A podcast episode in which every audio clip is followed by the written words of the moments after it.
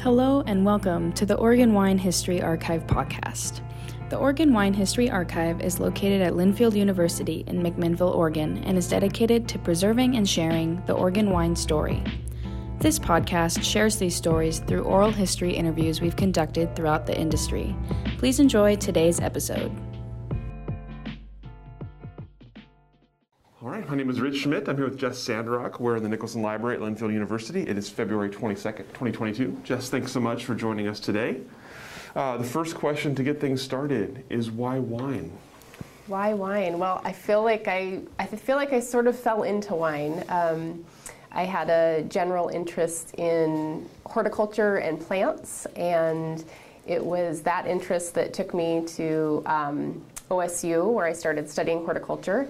And in the horticulture department at that time, you know, students could get interested in all sorts of things. I found interest in food crops, and then started narrowing it down more to berry crops, and then that turned into getting interested into grapes. And so I kind of found this path at OSU, was able to take some classes at OSU, but I did a year study abroad in Australia that allowed me to go to a university that had a wine program at the time, and really start to learn more specifically about growing grapes and making wine and tasting wine, and so that was really what hooked me into going down the path of getting into wine. Finishing my undergraduate degree with a focus in viticulture, and then going on to graduate school to study wine. So it was the year that I was able to study abroad in Australia. I knew I was starting to get interested in wine. The program was very focused, so that's all I did that year, and it was an amazing experience. Charles Sturt University in Wagga, New South Wales, they have a university vineyard, they have a university winery, and so I was able to work in the vineyard and able to, you know, students were making wine at the university, and then take all of my classes were very wine specific. And at the time, Glenn Creasy was a lecturer there. And I always joke that I had to go to Australia to be told to come back and learn about Oregon wine, because he had spent some time at OSU, and he said, okay, if you're interested in wine when you get back, you need to work with Carmel Vasconcelos. She was the viticulture researcher at OSU at the time, and I hadn't met her yet as an undergrad. So when I came back from Australia, that was the first thing I did. I introduced myself to Carmel, and told her I had met Glenn and that I was interested in wine. And Carmel was very good at assigning projects, so she quickly took me under her wing as an undergraduate to do a research project with her. And that's when I started working at Woodhall Vineyard, which is the OSU vineyard. And that turned into an undergraduate research thesis. I stayed on with Carmo as a graduate student and worked with her team. I feel really fortunate looking back now. You know, at the time, OSU didn't have the viticulture classes that they have now, and because this was back in the late 90s. And so there were some classes that were general that we could apply to viticulture and growing grapes, and there were definitely classes in the fermentation science program at the time. But I think a lot of my early learning about viticulture and grape growing happened from working with Carmo and her team. So her research assistant at the time was Steve Castagnoli. He is just fantastic, and I learned so much from him and Carmo and the graduate students that were working with Carmo at the time, all of whom are still really connected to the wine industry, some in Oregon, some not.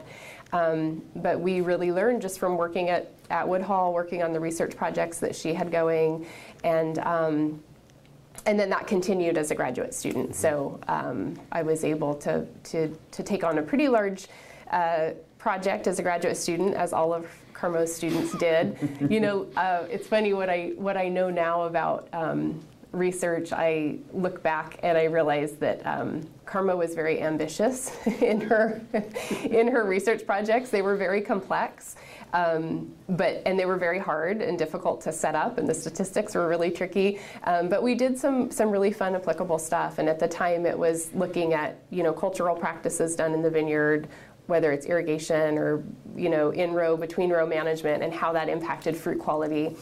And as a graduate student, I was able to work with Barney too, who Barney Watson was still at OSU at the time. His graduate student, Kate Wall, took the fruit from the vineyard trial that I was doing and made wine from it, and then another graduate student took it to sensory. So we really had this opportunity to take what we were doing and see what was happening in the vineyard, see what happened during the winemaking process, and then get sensory results. Folks from the industry were invited to come in and taste those wines. And yeah, so that's what hooked me to wine, was really going to OSU and having kind of these opportunities and having doors open and meeting some really great people at the time who helped me learn. It's exciting to see now that OSU does have viticulture classes and they have some more specific curriculum, and to see so many great students coming out of that program. But yeah, when I was there, it was really pre you know, the classes that exist now. So. Yeah, and then I've been connected in some way or another to the Oregon wine industry since then. Well, we were going to get to all of that. Yeah. I'm curious, you mentioned when you went to Oregon State, did you have an idea in mind for what you were going to do? You know, I was interested in horticulture, interested in plants. So at the high school that I attended, I grew up in Oregon. I attended Clackamas High School, and at the time they had a horticulture program. And so in high school, I got interested in plants, and I did the FFA program, and got kind of interested in a way that when I knew I was going to OSU and deciding what program to look into, horticulture really jumped out to me. And so I connected with the Hort department right away, and ended up spending a lot of time there and had a really good experience. So I can't say enough good things about the Hort department at OSU, and it's just super exciting to see where it's at now, and to see, what I mentioned, Carmo, I was fortunate to work with her, but, there have been so many great people. The fact that the work that Patty's doing there now is just so incredible for the industry. And Ann Conley spent some time there as an extension specialist, and I've always been proud of the work that's come out of OSU, and have been thankful to have been a part of some of it. So, as you were narrowing down, you mentioned kind of narrowing to food, narrowing to berries, narrowing to grapes. What was it about grapes and wine eventually that struck a chord with you that made you want to continue down that path? I don't know if I knew it at the time, but like now, just the value add of wine. I mean, wine is great. Who could not get interested and excited about wine? But, I think in horticulture, oftentimes we grow these amazing plants, and there's products or produce that come from them. And then some of those crops, you have the opportunity to create an incredible value added product. And so wine, I think very simply can be described as an interesting value added product that comes from grapes. But it was really getting intrigued by the chemistry and the science that goes into winemaking, and looking at fruit composition and what's in a berry, and how you start the winemaking process, and how yeast and bacteria convert that to something that tastes and smells, completely different later in its life. That whole process totally intrigued me, and so. I think that's why I do feel kind of like a generalist with wine. I appreciate everything that's happening in the vineyard and growing the fruit, but I really appreciate the winemaking process and just all the crazy chemistry that happens then. And then seeing the finished product in a bottle of wine, and how that kind of impacts people and their experience with it. So I really feel like that is different than any other berry or fruit crop. I mean, I guess some people can argue, we get that with cider, and we get that with these other things, but there's just something intriguing there that caught my attention, and I've always wanted to stay connected to. You talked about kind of the formative experience in Australia. Tell me about that from your perspective. That at that point, you're kind of just thrown all the way into wine, fully in.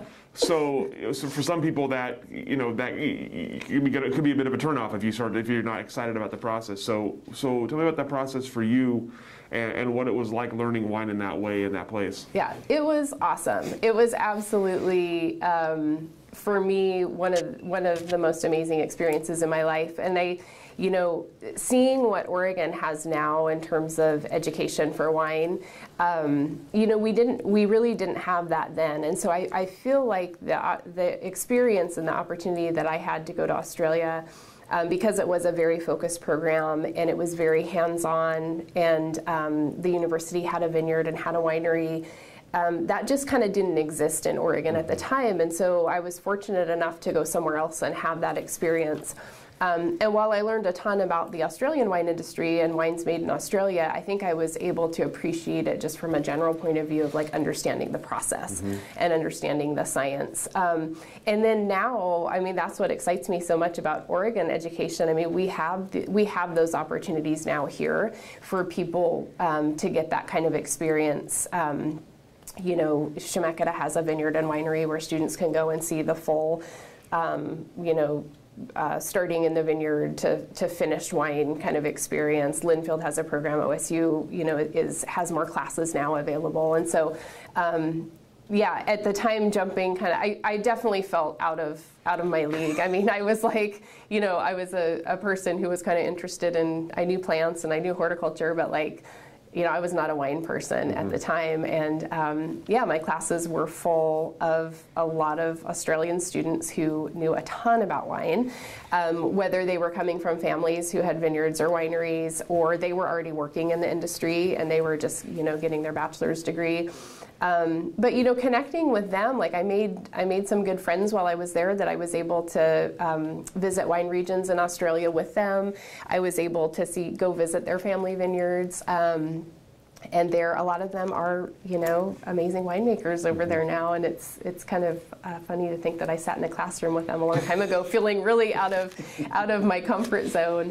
I remember the wine sensory classes at the time. So of all the class, so later in life when I started teaching classes in the wine studies program at Chemeketa, you know, I got to the point where I could teach sensory classes, and I absolutely love teaching wine sensory. Like I love helping people feel comfortable with the process and helping them develop a vocabulary to talk about wine that like, and to kind of connect those dots with the sensory experience. But looking back on my time in Australia, you know, I didn't know much, and I wasn't even 21 yet when I was there. Like I hadn't had a lot of wine in my life, and I just didn't have the vocabulary. I didn't have the ability to hold my own in those classes. And in that program, we did wine sensory every morning. So 5 days a week, that was the first, you showed up and you did an hour of wine sensory to start your day. And, you know, that was very out of what was normal for me. But I started to learn very quickly. And the instructors, you know, Glenn being one of them, and there were some other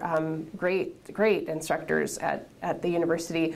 They were really hard on us, you know, made us do the exercises, made us learn the vocabulary. They didn't allow vocabulary outside of, you know, kind of what the protocol was. And so that helped me create structure to my wine tasting kind of experience and knowledge. And that's where I started from. So I do appreciate the process now. And have enjoyed kind of teaching that in my own way to other people later in life. So after you came back and you finished your undergraduate, worked your way into graduate, all the research you talked about earlier, what were you thinking at that point in terms of long term? Were you thinking you want to be a winemaker? Were you thinking you want to be a viticulturist? Did you have an idea? I wanted to do everything. And I'm pretty sure that's why I landed in education. So yeah, towards the end of my graduate work, I love to work, and I usually, if someone says, hey, do you want to do this? I'm not one to say no. And so I was able to get some part-time jobs at vineyards and wineries, and you know, my first job was in a tasting room, and then I was able to start helping in the cellar and even out in the vineyard. Was at Autumn Wind, which is now Patricia Green Cellars. And Tom and Wendy, who were the owners of Autumn Wind at the time, they were so kind, you know, because here I was a student, I kind of knew a lot. I had worked at Woodhall Vineyard, had very little experience in the winery, but they just really took me in, and I think they appreciated my enthusiasm, and I was able to start kind of learning with them and working alongside Tom in the cellar a little bit. Drove my first tractor in their vineyard, and I think I scared the heck out of them. There's a steep slope there. I'm sure all the folks at Patricia Green know that now. Okay, Right. So that was a good, that was kind of a good opportunity to, you know, I was getting tasting room experience. I was, you know, they weren't making a lot of, I mean, it was kind of small compared to standards now in terms of how much wine they were making. I got a little bit of cellar experience, a little bit of vineyard experience. And then I also had an opportunity to work at Amity. Myron gave me a chance up there. You know, so I really felt like I was dabbling in these kind of part-time jobs. And I honestly liked everything. Like I really did. I felt like, well, I should be in the vineyard because that's where I started. Like that's, you know, I was interested in horticulture and I was interested in plants. But I'll be real honest, the science of winemaking and the sense, like working in tasting rooms, I love talking to people about wine. Like when they would come in and taste wine, I loved it. I loved helping educate them. They would ask questions and I would be able to answer and share things. And so, you know, I really wasn't sure what direction I was going, I'd say at that time. An opportunity came up at Chemeketa. They were looking for some part-time instructors, so they were just getting the wine studies program off the ground. The vineyard had been planted. Al McDonald was teaching some viticulture classes. At the time, Bryce Bagnell had taught the science of winemaking class, but they didn't have the winery wasn't up and running yet. And so they were looking for a part-time instructor to take over for Bryce. He was at Witness Tree at the time, and I think just kind of too busy to keep teaching. And so so I thought, well, I can do that. That would be really fun. Like I'd get to talk to people about wine, and science of winemaking. I'd get to talk about fruit quality in the vineyard and how you kind of translate that to the winemaking process. And surprisingly, I got that job, and Al McDonald, was very kind, took me under his wings, kind of showed me the rope. I don't think anyone really realizes what goes into teaching until you actually go, oh my gosh, I have to teach a class. And Al was great. Really helped me feel comfortable in kind of what was happening with the wine studies program at Chemeketa, and the students. The students were, I think the students are still amazing, but at the time, I was so amazed at how many people just wanted to learn about wine, and they wanted to take classes at Chemeketa, and they were coming from all different backgrounds. Some of them, had already, purchased land, or some of them knew that they wanted to get jobs in the industry. But coming from, all different types of backgrounds. Some of them had science backgrounds and some of them didn't. So that's the challenge in the classroom is like, all right, we're going to talk about chemistry today. And some people are just like this, and other people, are chemical engineers. And, so it was this group learning dynamic that was very challenging, very intimidating at the beginning. But then I just got totally hooked. I think for me, teaching became a little bit of a, it was an awesome challenge. I absolutely loved it. I won't lie, there were hard days where you felt like you didn't do anything right. But then there were days where you saw dots connected, and, or you ran into students later that they said, oh, this happened, and you see light bulbs going on or off. And, so very rewarding. And so anyway, I'd say, that added to my part-time mix. So I was, still doing a little bit of research. I was still doing some part-time jobs in the industry. And then now I was, in the classroom. And teaching was like my favorite thing I was doing at the time. But, part-time is part-time. And I had some other things going on in my life, actually. I was getting ready to move, and so I was leaving Oregon. So it wasn't until I came back to Oregon that I really had to go, all right, what am I going to do? Like, not just a bunch of part-time little things anymore. And at that time, another great opportunity came up at OSU. That was when Ann Conley was she was the new viticulture extension specialist for the state, and she needed a research assistant. They had also created an on-farm research assistant. So it was like, she was the extension specialist, but they wanted to do more research trials in commercial vineyards. So at the, back when I was in graduate school, Woodhall Vineyard was it for a lot of the research trials were done there. Some were done at Lewis Brown Farm. We had started branching out, like one of my trials was down at Benton Lane, and one was in Newton, at the Knutson Vineyard, and one was at Domaine Drouin, and we had kind of started then to start doing trials in commercial vineyards. That was important to the industry because they really wanted to make sure that results were reflective of commercial standards in terms of planting and what was happening. And so when I came, we had moved to Florida for a little bit, and then when I came back, I was able to do this on-farm research position where at the time, you know, the industry had a few things they wanted to test. There were some folks that said, yeah, you can do this in our vineyard. And that was actually really fun because I was able to take the research process and work with what they had, and then kind of just communicate with them, like, this, and this needs to happen. Make sure you don't do this, and then we'll come in and we'll measure things. And a lot of that, you know, a lot of that's happening now, and I think it's I think it's meaningful, and it's probably more reflective of some of the differences that exist in vineyards here.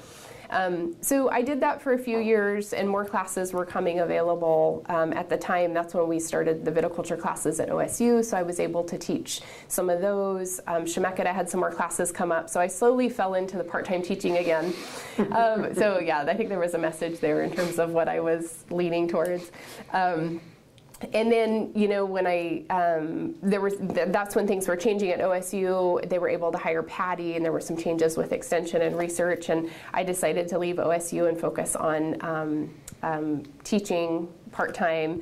And I got the opportunity at Chemeketa because the wine studies program had, you know, they have the vineyard and the winemaking and the sensory classes as part of their curriculum. I was able to kind of teach all of those. So this really broad spectrum of classes. I got to teach the soils class. I was continuing to teach the science of winemaking and winery process planning and design, and then the sensory analysis class, one of them. And so I felt like I was getting this great opportunity to cover this really wide spectrum of topics for students.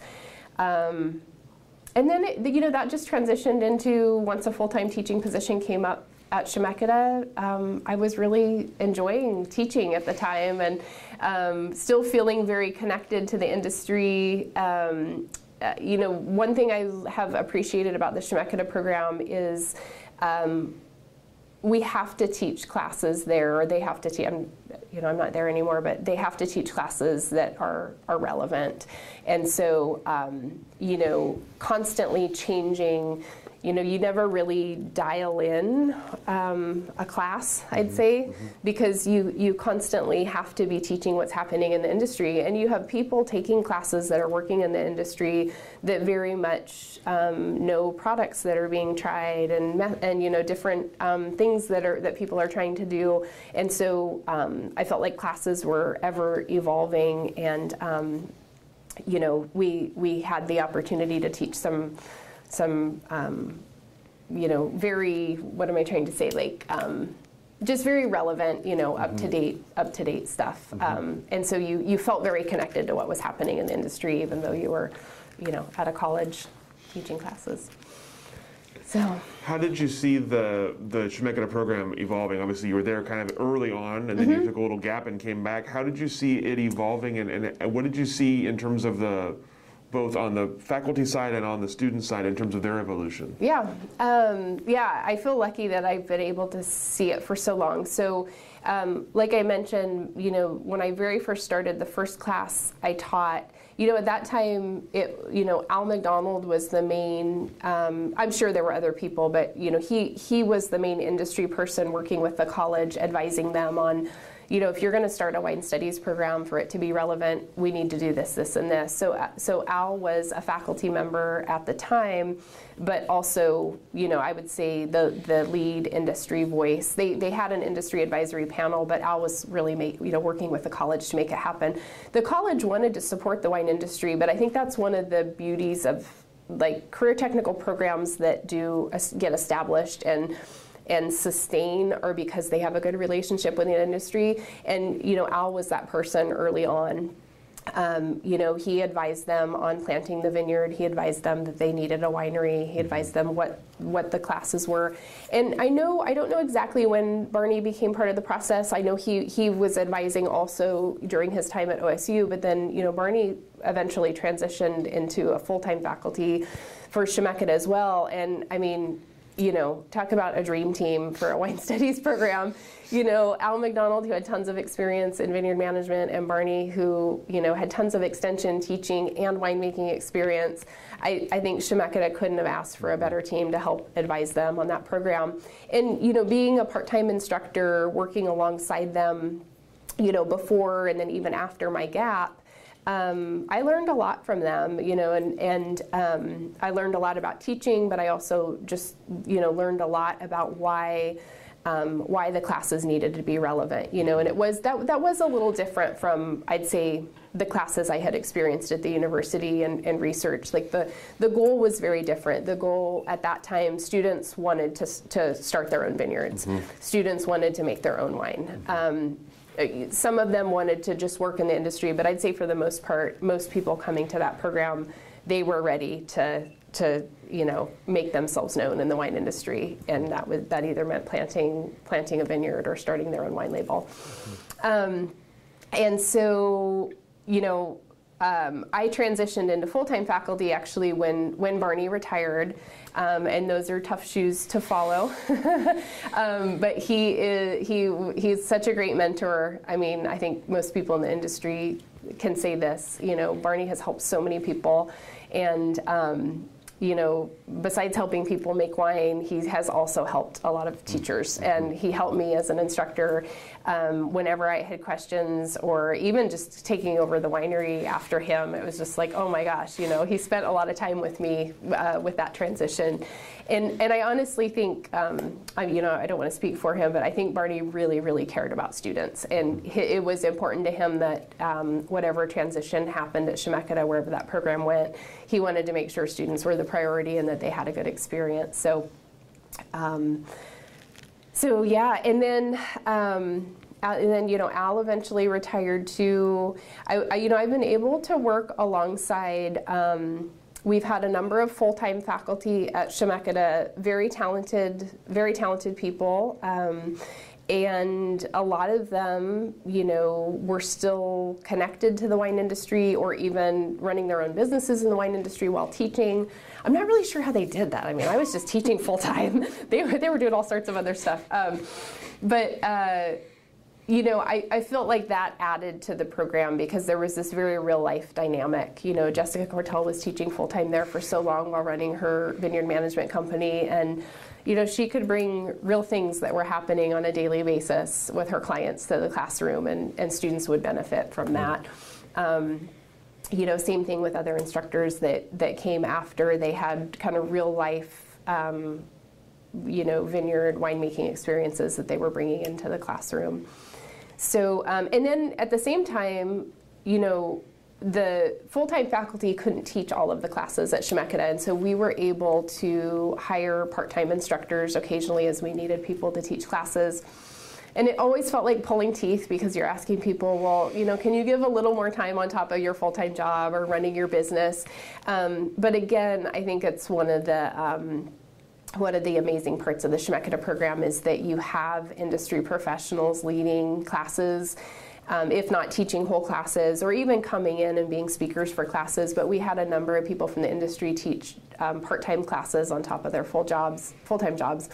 And you know, for a student to have a vineyard manager teaching them a class, and, you know, or for, you know, a student to have a winemaker come in and teach a wine sensory class, it's like, you know, it really, I can't say enough about the people that have dedicated their time to teaching classes at Chemeketa, and I think most of the students who've gone through the program can probably recognize, you know, what good experiences those were. And then, you know, in, let's see, 2016, I had the opportunity to think about transitioning into kind of more of an administrative role at Chemeketa, and but I would be able to stay with the wine studies program. That was really important to me. So I did have this interest in, you know, what was next after teaching, and administration kind of sounded interesting, and I did really like the program planning component what happens at the college. So a lot of time as a faculty member, you're part of program planning. You know, you're saying we need to do these classes and we need to do them in this order and we need to tweak this and this isn't working for the degree. So you get to experience a little bit of that. And I felt like this opportunity to transition into administration, I would get, I would broaden my experience with program management and, you know, be able to kind of do some more, to make more of an impact, like programmatically than just in classes. And it was a good experience. I did miss teaching. I was able to teach a few part-time classes kind of as needed and fill in. I just, you know, can't say no to it. And you know, but still found like my favorite time was in the classroom. And so while I appreciate the opportunity I had at Chemeketa and it was fun, I did it for 3 years, learned a lot. I was able to still work with the Wine Studies program, but work with all the other ag programs, and that was a, you know, totally new experience. And I, you know, I gained a lot. I did feel, I always felt this draw to the Wine Studies program, and you know, kind of missed being in the classroom. So you know, now I'm doing other things related to program management, but you know. I'd say scaled back a little than that transition in 2016. So it's interesting that you mentioned that your formative experience was at a university that had a winery, had a vineyard, and you were at Chemeketa as Al had insisted on those things. So I'm curious about that process of having creating a vineyard, creating a winery, and then having students doing a lot of the work, or at least a lot of the learning there. How did that work in reality, and what were the kind of the takeaways you had from that from the other side, as a faculty administrator side? Yeah, super question. So in terms of what happened with learning, like fantastic. You know, you can't ask for a better classroom than a vineyard and a winery. So I think from a learning perspective, students get an amazing experience. And I say that from my experience as a student in Australia, when I had no idea what was happening, you know, beyond what we did in class. And then from a faculty perspective, where I saw what was happening in class, and then even as an administrator program perspective, you know, seeing some of the real life takeaways that were happening from the entire curriculum, you know, from the entire program. There are definitely challenges, and, you know, as anyone can imagine, if you don't make learning the top priority of having those things, and you know, you expect it to cover costs, or you expect it to actually run as a business, then you'll surely be disappointed.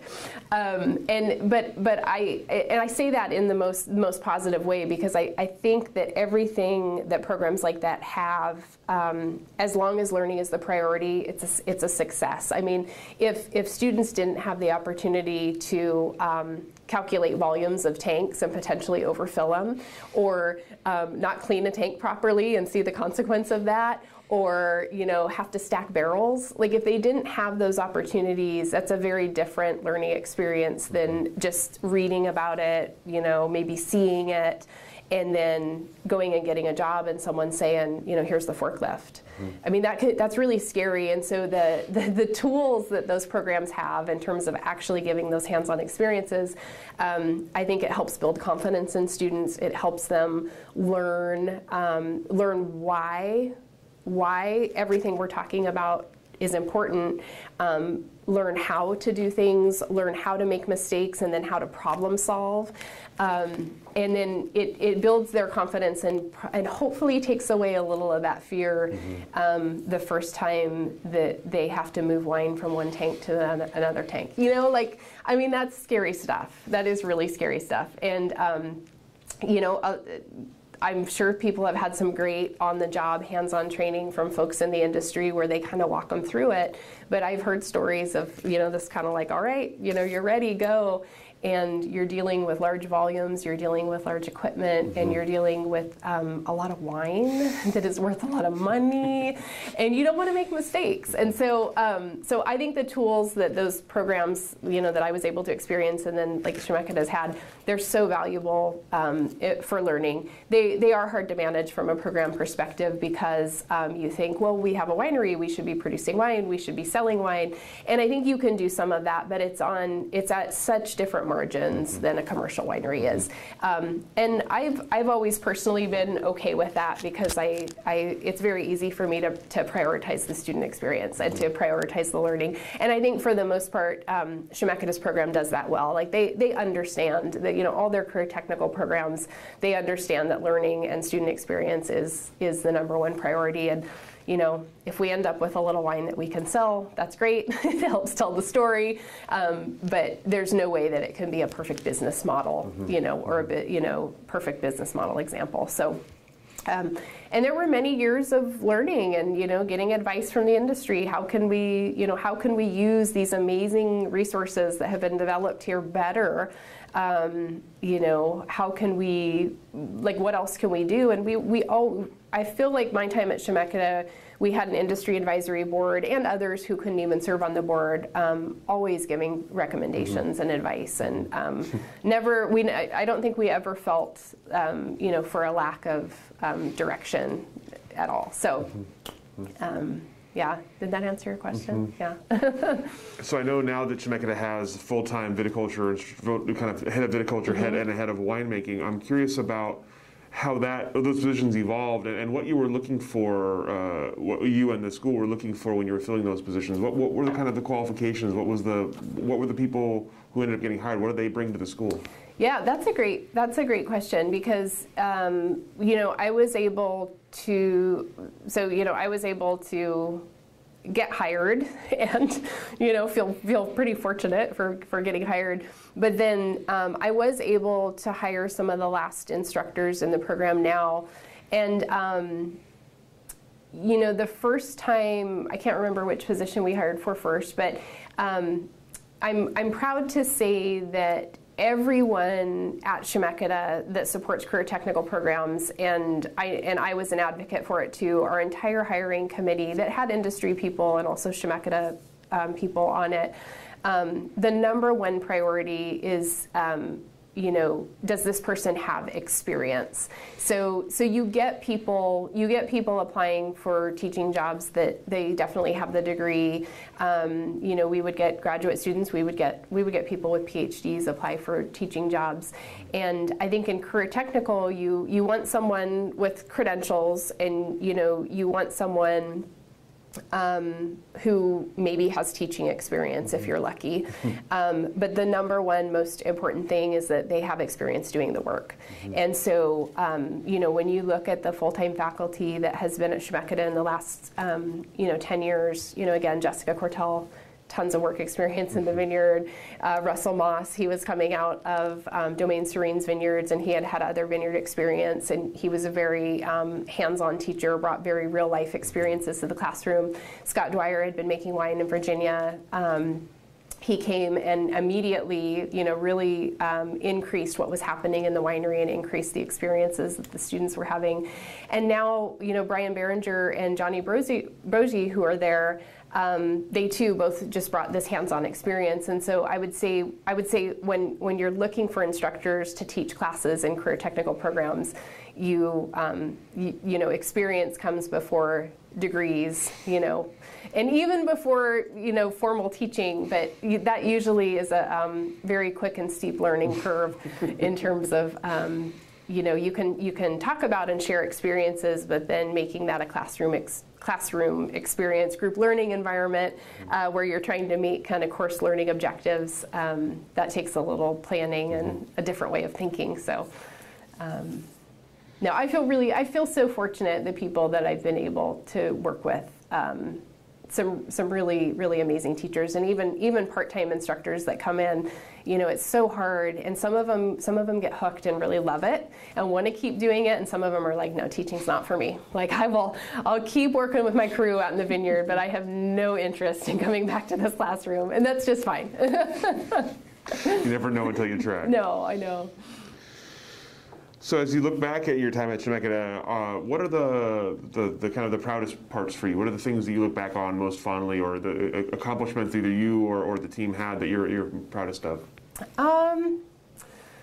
Let's see. I think I can say personally, I'm very proud of every class I ever taught. I'm not afraid to say it now. Like I put my heart into every class, and while I know, they were never perfect, and I know that I wasn't as good of an instructor in the beginning. I always cared about the end product. I always cared about the outcome, and so I'm very proud of every class I ever taught. I feel like I always met the learning objectives as best I could, and I felt like I was always available for students. Mm-hmm. So I'm very proud of the work that I did in the classroom, and thankful for the experience. Another thing I'm proud about, and this isn't personally, I think this is more general for what the program has prepared students for. I look out at the wine industry now, and I see so many people who sat in our classrooms, and that makes me very proud. Not that, that's not personal pride. That is like the program was able to maybe not provide people with everything that they need, but there were resources there that were given and received that help people achieve where they're at now. And so I love looking out at the industry now and thinking, oh my gosh, I remember the first day of class when you came in, and and now you're making your own wine, or you have your own vineyard, or so I'm proud of that. I think that to me says that education's not the only pathway, but it is a pathway, and it has helped a lot of people. So I'm proud of that. And then I am very proud of, I think, kind of carrying the torch for Al and Barney. I think they started a really great thing at Chemeketa. It's kind of amazing when you think about that. Oregon has 3 great education programs now. When I was back in school, none of that existed, and so I really saw this evolution happening at Chemeketa, and I'm proud that the program continued to be relevant. I'm proud that, and I think I played a role in that. I'm proud that we were able to recruit and hire such talented people. I'm proud that we're still using those original tools that were visioned early on as part of the learning. Again, there's, we can always do more with them, and there are probably always better ways to use them, but students can go there and get a real working experience in the winery or the vineyard, and so I'm proud that faculty are still doing that.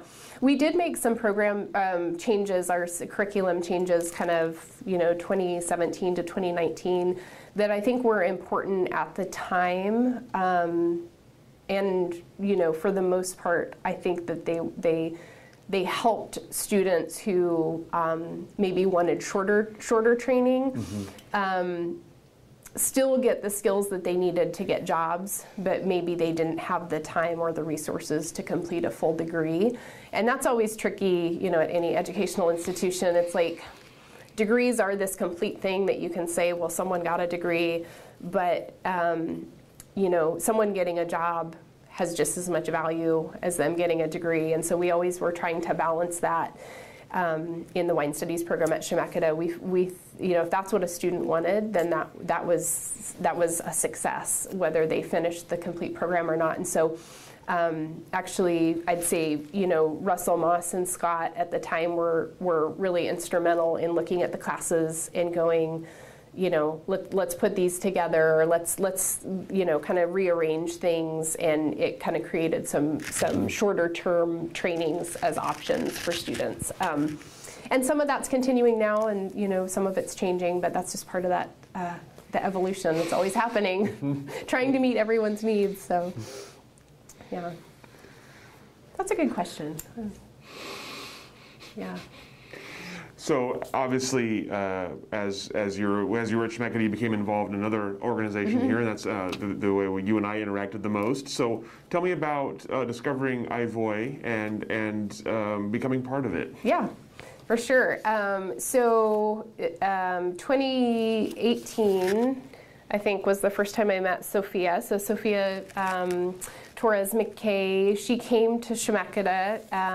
It was actually, we met at a meeting. It was a more general agriculture meeting, but she marched right up to me and said, you know, we're starting a nonprofit for vineyard stewards and we want to design a training program and I'd love to talk to you. And I was like, yay, this is great. And the reason I was so excited is, you know, I have to mention the Erath Family Foundation, because in my time as a part-time instructor, full-time instructor, and then, you know, even transitioning into admin, there's been a long-standing scholarship available from the Erath Family Foundation to support anyone working in the wine industry to take classes in wine. And their scholarship would match funds from the employer. So I always knew that there was this interest in the industry in making that happen. And unfortunately, sometimes we had a hard time filling those scholarships. And I spent one summer with Mark Chen and Dick Erath, and we drove around and we talked to people and we said, you know this exists. Like, why are people not taking advantage of it? And, you know, at that time, I was hearing a lot from vineyard owners and vineyard managers saying, well, you know, the folks working in our vineyards, they would probably love to take classes, but there are so many barriers to your classes. You know, the schedule, the timing, the fact that they're taught in English, the prerequisites around them. And so we learned a lot that summer about if scholarships like the generous one that the Erath Family Foundation had in place were going to work, we really needed to address the barriers or change the way classes were offered for folks that we wanted to use those scholarships. So for Sophia to come up and share her idea, it immediately told me, like, this is a new way of thinking about how to get people who are working in the vineyard into the classroom and to get them education. And, you know, at that time, not knowing much about Sophia and AHIVOY, I would say, you know, I was making an assumption at that time, but after getting to know her more and to know what the other co-founders of AHIVOY were interested in doing, it was a bit different, I'd say, but for the most part, we still had to address, well, if there's this interest in getting people who are working in vineyards into the classroom, how are we going to do that? Mm-hmm. And really, before AHIVOY was a nonprofit, their idea was that the training would look very different. It was, you know, they were not that they were interested, but they wanted something that was an introduction, an awareness program, that then maybe people would be interested in other classes that existed. And that was the main difference between, I think, the scholarship that we were having a hard time getting people to apply for, and then what AHIVOY's goals were. So, you know, I can't say enough amazing things about Sophia. She is a force to be reckoned with. She's so enthusiastic, and I immediately was super excited to start talking to her. And you know, she kind of shared with me her and Miguel and Jesus's vision and the story of, you know, why this was important to them, why they wanted to create educational opportunities for vineyard stewards. And she essentially was just coming to me saying, you know, what can Chemeketa do? Mm-hmm. And, you know, she was connecting with other people too. She was talking to Linfield. What can Linfield do? What can OSU do? There was just this question of, like, you know, hey, it's time to do something. Let's do this. And so I was still at Chemeketa at the time. We started roughly sketching out some outlines of what a training program could be based on their goals, but I think based also on, well, you were part of those conversations, you know, what we knew from educational institutions in terms of what might work and what might not work. We got some rough outlines put together, got those approved as a non-credit training program. And in the meantime, AHIVOY became a nonprofit, and we were able to try this, like, really quickly, and I think it was great. You know, they.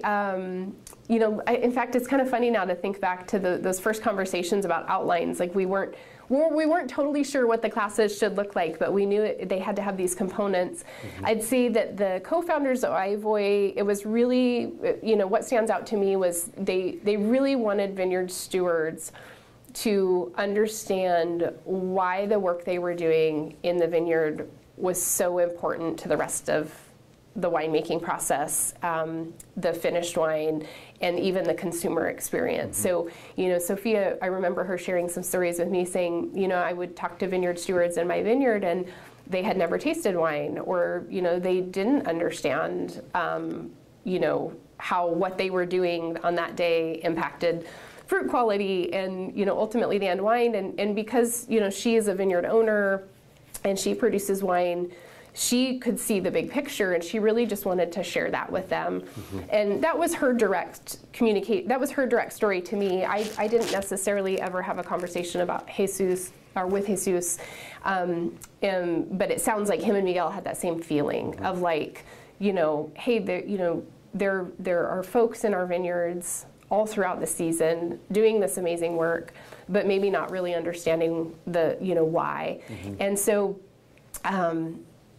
it was, you know, to sit down and think about, well, how do we create a class or a training for them that will help them understand the why of their job, but also help them maybe advance in their jobs, or help them, again, build confidence, because that's what education does, kind of going back to what I said earlier, help them build the confidence that, you know, they're important and they're potential leaders in this industry, that they have a voice. And so, you know, yeah, developing those early outlines and getting it approved through Chemeketa as a non-credit training, you know, figuring out how to make it work, that was really fun. And I, you know, in the middle of all of that, I decided to, you know, for personal reasons, just to leave Chemeketa and start doing some other things.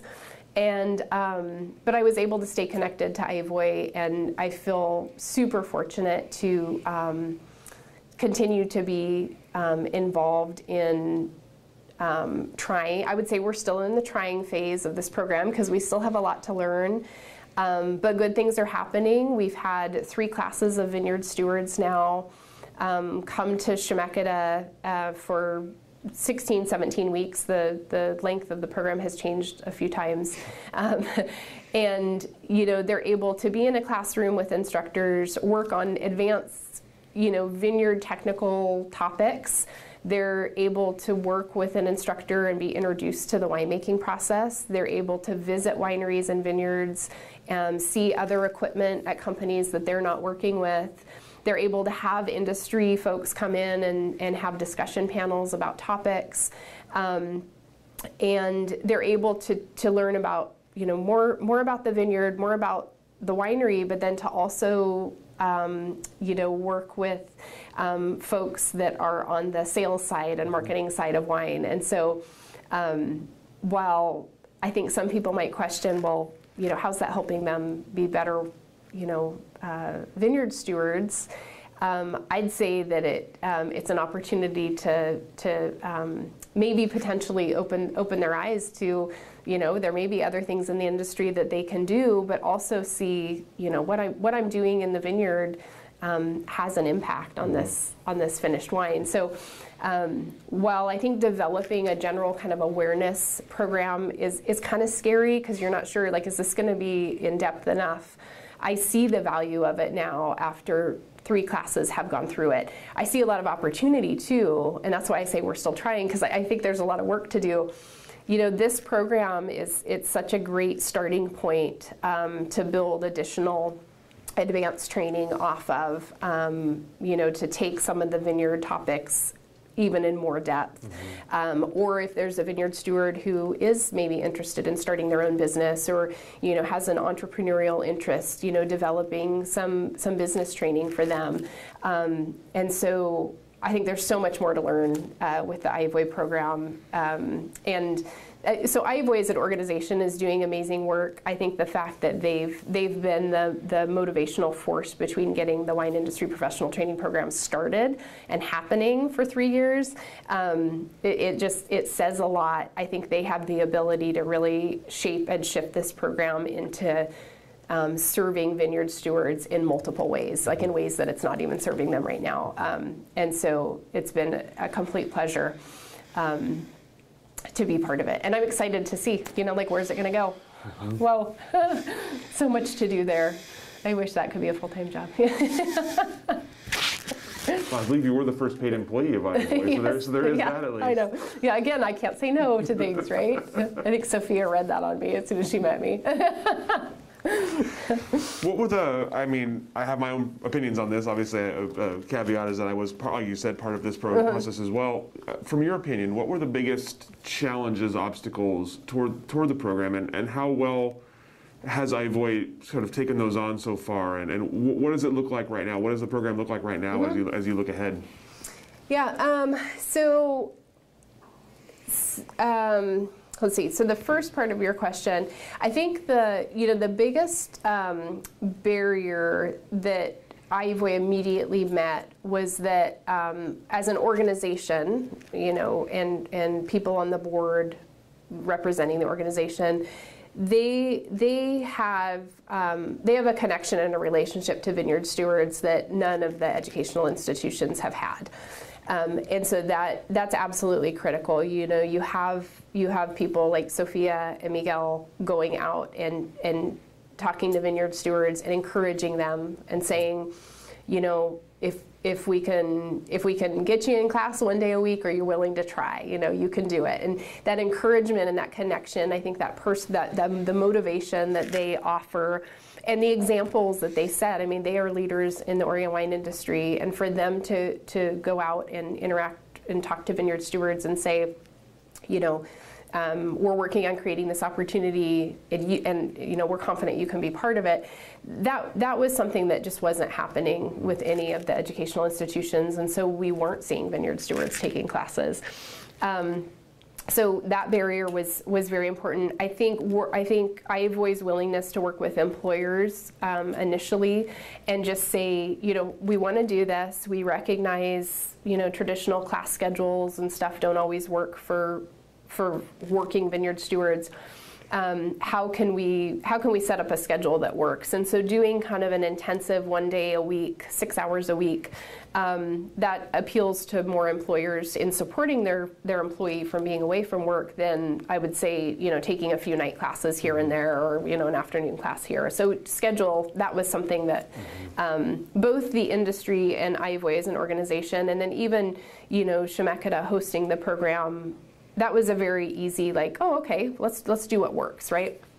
And AHIVOY really initiated that conversation with employers. I think because AHIVOY as an organization too really represents people that own vineyards and are running businesses in the industry, it's more industry motivated than I would say other programs, are maybe a little more college motivated, or not motivated, but we're making decisions based on our lens at the college or university.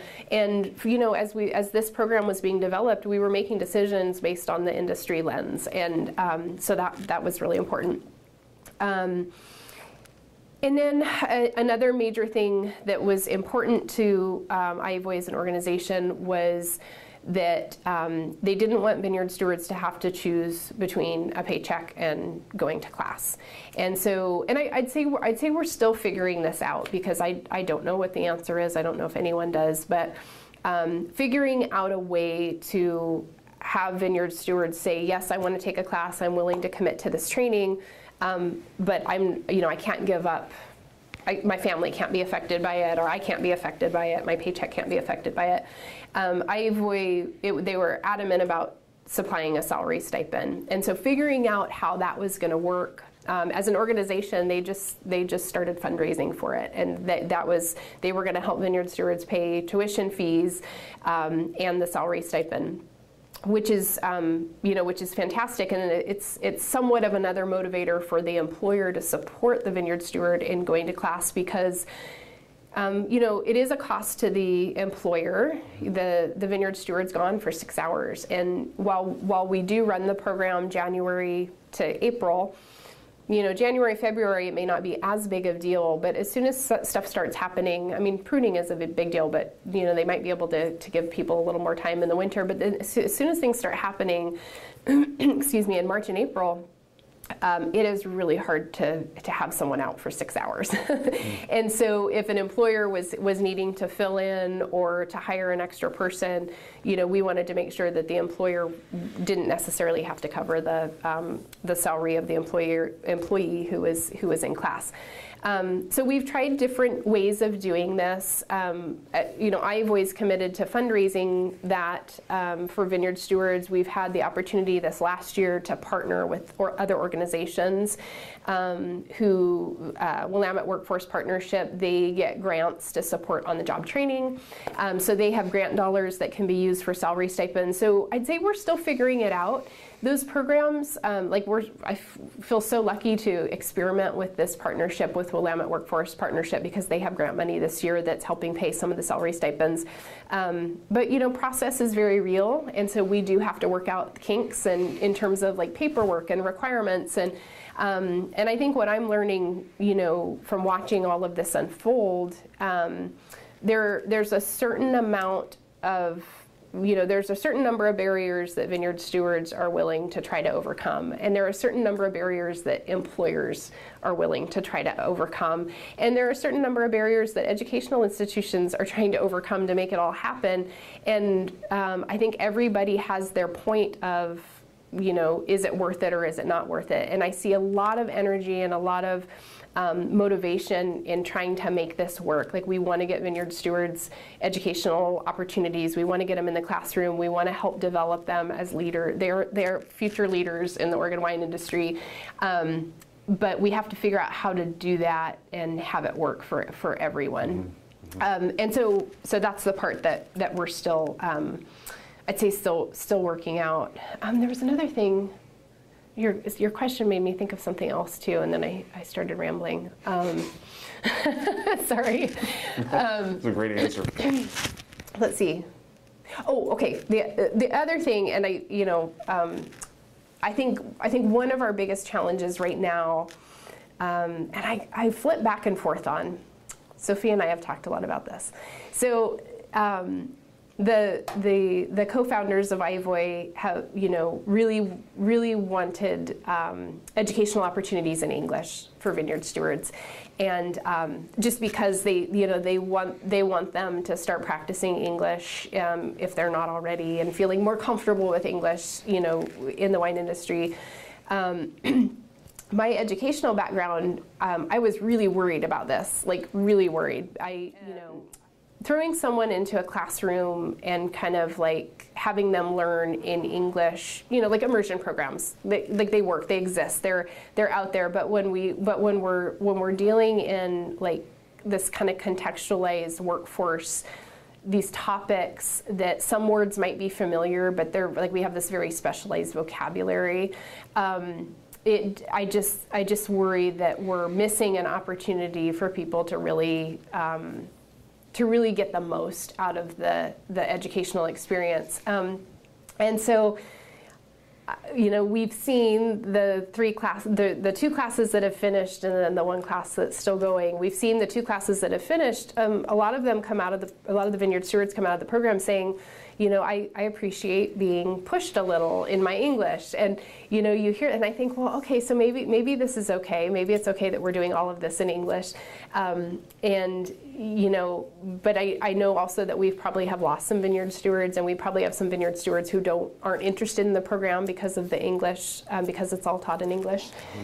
We do have an instructional assistant, you know, who's bilingual, but the goal is not to translate everything. It's to have them learn in English. And I wrestle with this, but I think I'm starting to see with this third class one thing that I think we can do. I think it's one of the next steps to potential improvement in this program, is you know, continue to teach this core awareness wine industry professional training program. Continue to teach it in English with Spanish support. I think it's actually great, but we now have the opportunity to help support vineyard stewards and people who want to get into this program with doing some contextualized instruction in Spanish. And I think it's, you know, I feel like everyone that's talking about it is excited about it, and I'm confident we can figure out a way to do it. You know, it's going to take resources, but helping kind of prepare folks a little bit better for that language barrier. I just think that's one area that I know AHIVOY is interested in working on. I know Chemeketa is interested in working on, and I think collectively we will figure that out. And that's going to be more program development. You know, it's really going to come down to like, you know, not just saying, well, you know, go over here and learn English and then come back. It's like, no, let's create a way that we can improve some English skills still in a contextualized way that's relevant to your work, that's relevant to your life, and then build that confidence so then you can come into this, you can apply for this core program a little bit more confidently, and get this broader experience. So I'd say that's one of the challenges, but also one of the most exciting things that I hope as an organization will continue to kind of figure out, you know, and talk to vineyard stewards about, you know, what would work, what wouldn't work. Talk to Chemeketa, what can we do in terms of resources, talk to other educational institutions. So that's the exciting stuff that's coming. Well, along that line, obviously you mentioned kind of the middle of the third cohort this year, and the least pandemic affected cohort, I think, so far. Tell me about what else you're seeing kind of for AHIVOY's future. Obviously, like you said, in the learning phase, a lot of things being tried, a lot of things being fixed. What do you see coming down the road the next few years, and what are kind of the ultimate goals that either you have for the organization or the organization has for itself?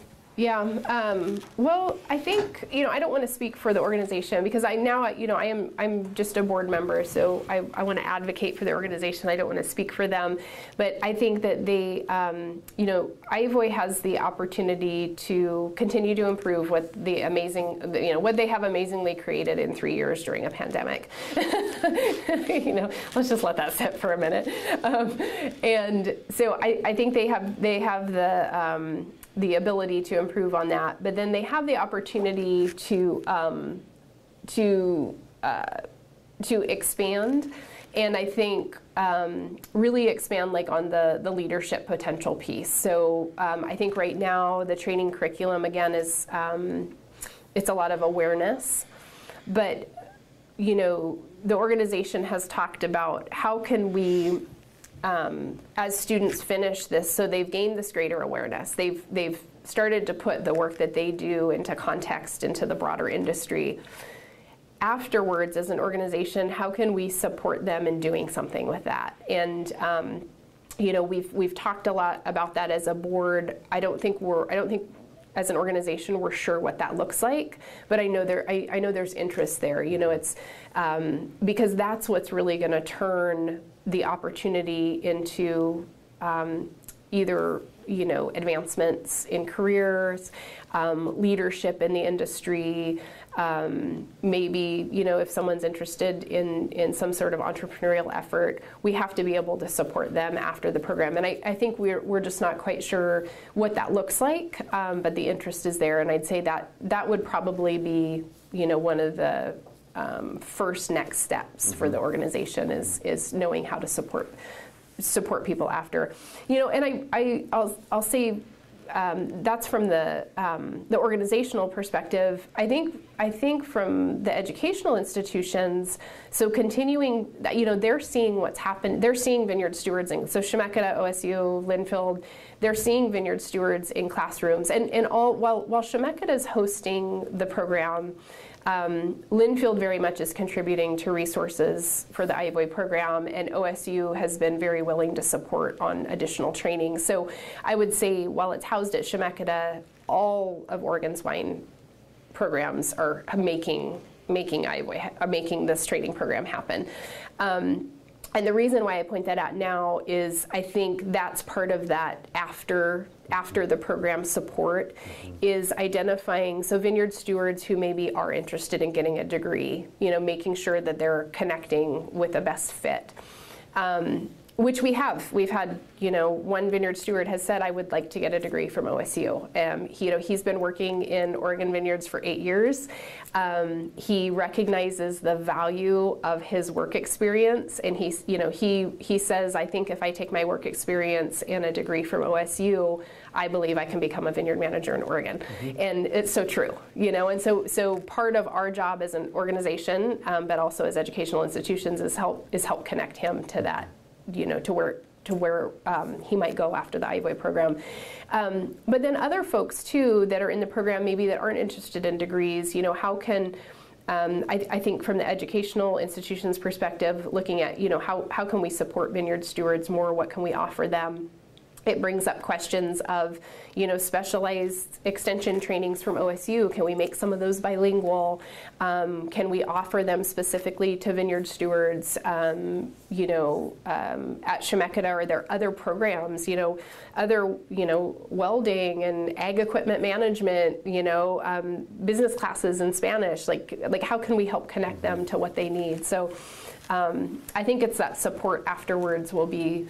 That's real. I think that's the work in the upcoming year for both AHIVOY as an organization, and then work. You know, AHIVOY can work with its partners, educational institutions, but then also employers. You know, that conversation is so important because we need the employer's support. And you know, going back to the Erath Family Foundation scholarship, they knew that from the beginning. That's why they set up their scholarship that way. Of, you know, the employer has to support the employee, and then we'll support you through the scholarship. They knew that support from the employer was so important in an employee feeling like, this is going to help me. This is going to help me get better at my job. This is going to help me do my job better. This is going to help me in my career.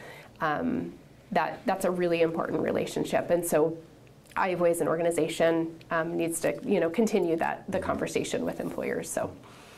That always seems easy to do in Oregon. I feel like people that's, you know, again, looking back on my time, you know, as a student and as an instructor and even all my little part-time roles in the industry, I am amazed at how collaborative this industry is and how willing people are to work on something that benefits everyone. Mm-hmm. So. Well, that leads me in nicely into my next question, as I was going to talk about your perspective on the industry. Obviously, you've seen it for a good amount of time, and also from a variety of angles. Tell me what the industry looks like now to you versus when you started in it. What are the biggest biggest changes, biggest differences, and what does the industry look like now in 2022? Yeah, I think the best way I can answer this is so early on. Again, I'd say when I'm gonna answer it from my kind of my teaching lens and how students changed over time, because I think it has reflected how the industry has changed. Early on, the first students that I was working with when I was teaching part time and kind of, you know, I'd say the students that Al and Barney were working with initially, they were very much people. Getting into the Oregon wine industry, so they were purchasing land or had already purchased land. They were planning on building wineries. They were starting their own businesses. I think in that 18-year span, a lot of the students now, we still get a small percentage of students coming to the Chemeketa program that, you know, maybe their family has a vineyard or their family has land, and we've had a number of students who have kind of taken over the family business, but we have, I'd say, a larger percentage of students that they want jobs in the wine industry. They know that they want to manage vineyards, or they want to be a winemaker, or they want to just get a cellar job so they can work their way up, or they want to get into wine sales and marketing. You know, Chemeketa tried a wine business program for a few years, but I feel like now, you know, other opportunities that exist for training either at a national level or, you know, programs, you know, classes at Linfield, or even, I mean, some at Chemeketa, people can kind of dabble in finding a pathway there. But I'd say that it's a little bit reflective of how the industry has changed, in that there, 18 years ago there were still opportunities for people to come into the industry and buy land and kind of start their own thing and learn from their neighbors and take classes and kind of figure it out and join groups, and they learned how to plant and grow a vineyard. But I don't see that happening as much now. I think now people, obviously, land costs are very high. Land access is a huge barrier for all of agriculture, not just the wine industry. And so I think people who are transitioning into the wine industry, if they don't have land as a resource, they really see getting in, into the wine industry by getting a job is kind of their goal. Mm-hmm. And so skills-based training is still very important, but it's a different perspective than someone who was coming to Chemeketa to not only learn how to grow grapes, but like how to do their taxes, and how to, I mean, everything. Like, they were trying to start a business, run a business, and plant a vineyard at the same time. So it's a little bit different. Now, I think there are more jobs available in the wine industry now, though. 20 years ago, I think you could, get, there were a lot of little kind of part-time seasonal jobs. And while those still exist, I mean, we have our high times and low times in the wine industry in terms of seasons. There are a lot more full-time established jobs in the wine industry. So it is an industry now where I think it's great that people can look at that as a potential career, mm-hmm. like a real full-time thing. Mm-hmm. There are so many jobs now in marketing and sales that just didn't exist. I mean, in the 90s, like folks were doing everything. They were growing the grapes, making the wine, and selling their wine on their own. And now, now companies are able to hire people to help with that and create full-time positions. So I think that's the biggest change. I mean, obviously we have more vineyards, we have more wineries. Oregon's at a scale, it's just so, yeah, it's just a completely different scale. But I think in terms of being recognized, Oregon's always been recognized as a high quality, especially the Willamette Valley, a high quality wine growing region. And even though we've grown in size, I think we're still recognized for quality, high quality grapes and high quality wine, high quality businesses that care about things that are important to the local communities. And so, I think in terms of there's something really consistent that hasn't changed, and I would say that's probably, whether you want to call it, brand Oregon or the image of Oregon, I think that there's always been this consistent thread that is still there today, that that Oregon produces really good wine. They care about the environment. They care about education. I think as an industry as a whole, there's been so many amazing things that have been done that high quality, doing things that benefit the environment and benefit our people has always been important.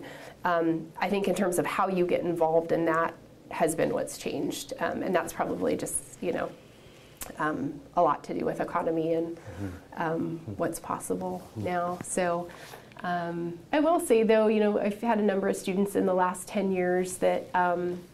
People are now very creative, too, with how they can start their own thing in the wine industry. So, I don't want to say that nobody can start their own thing anymore, that it's just about getting jobs, because that's not. The number of people who are cooperatively making wine, who are sharing spaces, who are, sharing equipment, that's gone up astronomically in the last 10, 15, probably even started 15 years ago, just because people realized, it is land's expensive, it's hard to build a winery, so let's get creative. Where can we make wine in shared spaces and do this a little bit more cooperatively? And it's exciting to see how much wine is being produced here now, and some on a very small scale because people are being creative, and then other changes. I think that common thread. Oregon's always been known for Pinot Noir, but one of the other changes, I think, the fun varieties that people are experimenting with and getting getting recognized for. I think the amount of work that still goes into figuring out Oregon Chardonnay is interesting and amazing and wonderful, like, you know, and the fact that sparkling wine's making such a huge impact here now.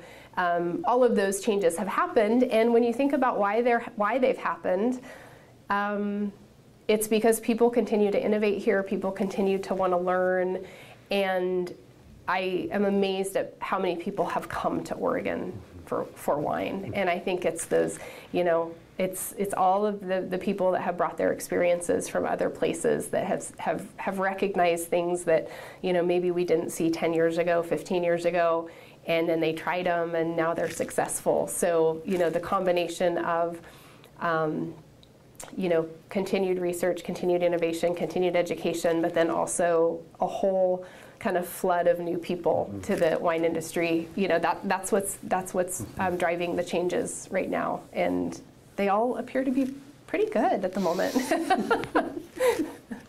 I can't say anything bad. Right? Well, what about as you look ahead then for the industry? Obviously, been a rough couple of years with the pandemic, with a really rough harvest in 2020. What do you see coming down the line for Oregon wine? What is it going to look like in the next few years? And is there anything that you're looking ahead to with excitement? Anything you're looking ahead to with fear? Well, I'm you know, at the moment, I'm most excited for vineyard stewards. I really want to see them elevated in this industry. That's one of the reasons why I love being part of AHIVOY and supporting AHIVOY. You know, vineyard stewards have always played an important role, but I think the fact that we create opportunities and start to elevate what they're doing and its impact on being the true foundation of what's happening here, that's super exciting to me. So.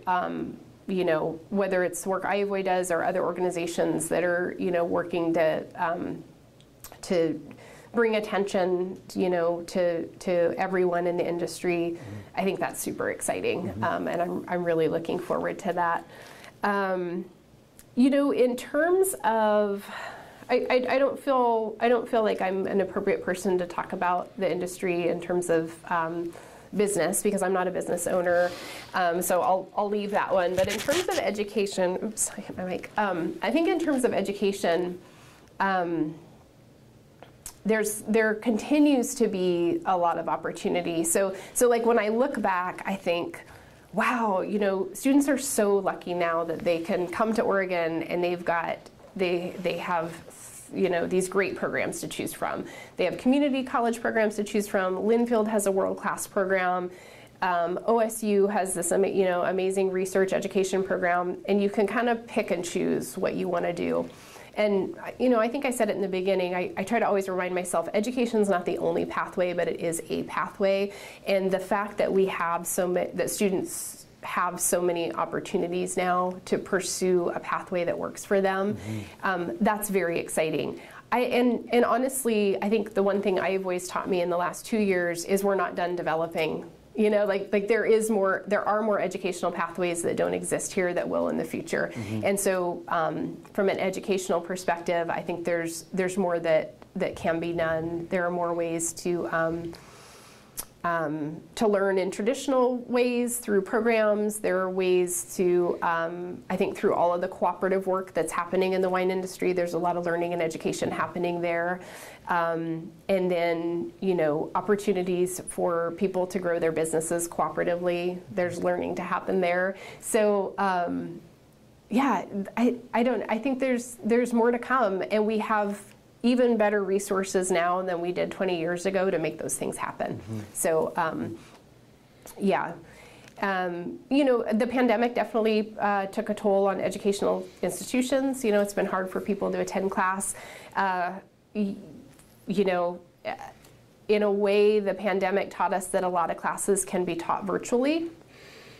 Whether that's good or not, I think we really, really, as educators and as students, have to weigh value and convenience and really be honest about, am I getting the most out of this experience virtually? And for some programs, the answer might be yes, absolutely. Mm-hmm. That the convenience of doing this virtually, you're getting the same value, if not more. Then we need to keep doing it that way. I worry. I see this even in the work I'm doing now, just working on some projects as a project coordinator. A lot of times that convenience that the virtual world has come in because of the pandemic, the convenience is nice. We have more time. We can do more. But are we connecting? Are we getting what we should be getting out of this? And I think with something like education, we have to be really honest about what we need to get out of it. And so I guess that would be something that it'll be interesting to watch. Again, I'm not at Chemeketa anymore, but how Chemeketa and Linfield and OSU manage that and encourage students to think about what classes does it make sense for you to do virtually. I know with the AHIVOY program and Vineyard Stewards, even in 2020, when everything shut down, we just decided to pause. There was no way that we were taking what they were doing and even attempting to do it virtually, for multiple reasons. And I'm so glad that we did that. It did create this big pause in their program, and they had to come back later. And I will say, they came back to class with masks on and distanced and did all of these things to stay safe, just to be back in person, just to be back in a classroom, and. And I know that students all over are going to have to start doing more of that. I know they have started this last year, but recognizing the importance of that in terms of hands-on learning, but also just connection and relationships, because we are talking about the wine industry here, and connection and relationships are very important. And I guess that's one thing that I hope we'll get. All of wine education back in person, but maybe there is some stuff that is better left, virtual. I mean, we have been able to connect with programs in other places in the world just because of that. So I guess that's what we have after the pandemic in terms of educational opportunity, is some things we can say, wow, we can connect to people all over now, or we can tap into other programs.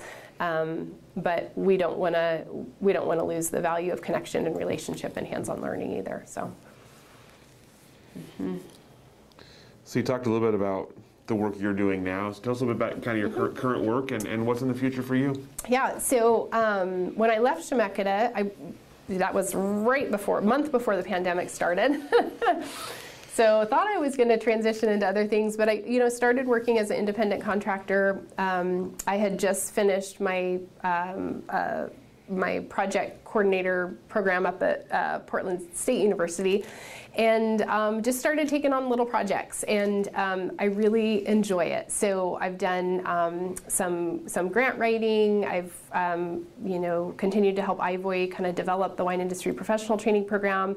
Have worked with some groups to do some other programming, and currently right now I'm working with Chemeketa and OSU again as a coordinator on a USDA grant. So they got a beginning farmer rancher development grant. This is just the planning year, so I'm helping them just through the planning phase of the grant, develop a potential future incubator farm, but also the curriculum and program that'll be kind of the wraparound portion of that to help folks who are interested in getting into farming get the training that they need, production training, but more important, the business development and planning training to hopefully start their own farm. Again, the challenge there is land access, so that's the part of traditional incubator farms. As folks transition out of those programs, it's always hard to find land that's affordable, that's close to the markets they've developed. So we're working this year with OSU Extension and Chemeketa and other stakeholders in the Marion-Yamhill-Polk County area to figure out, is there another model we can come up with that will help support people in getting the training that they need and then transitioning into farming at a scale that's sustainable and economical. So. Yeah, so that's kind of the big one I'm working on right now. And what about in the future? I don't know. If someone wants me to teach something, no, I'm just joking.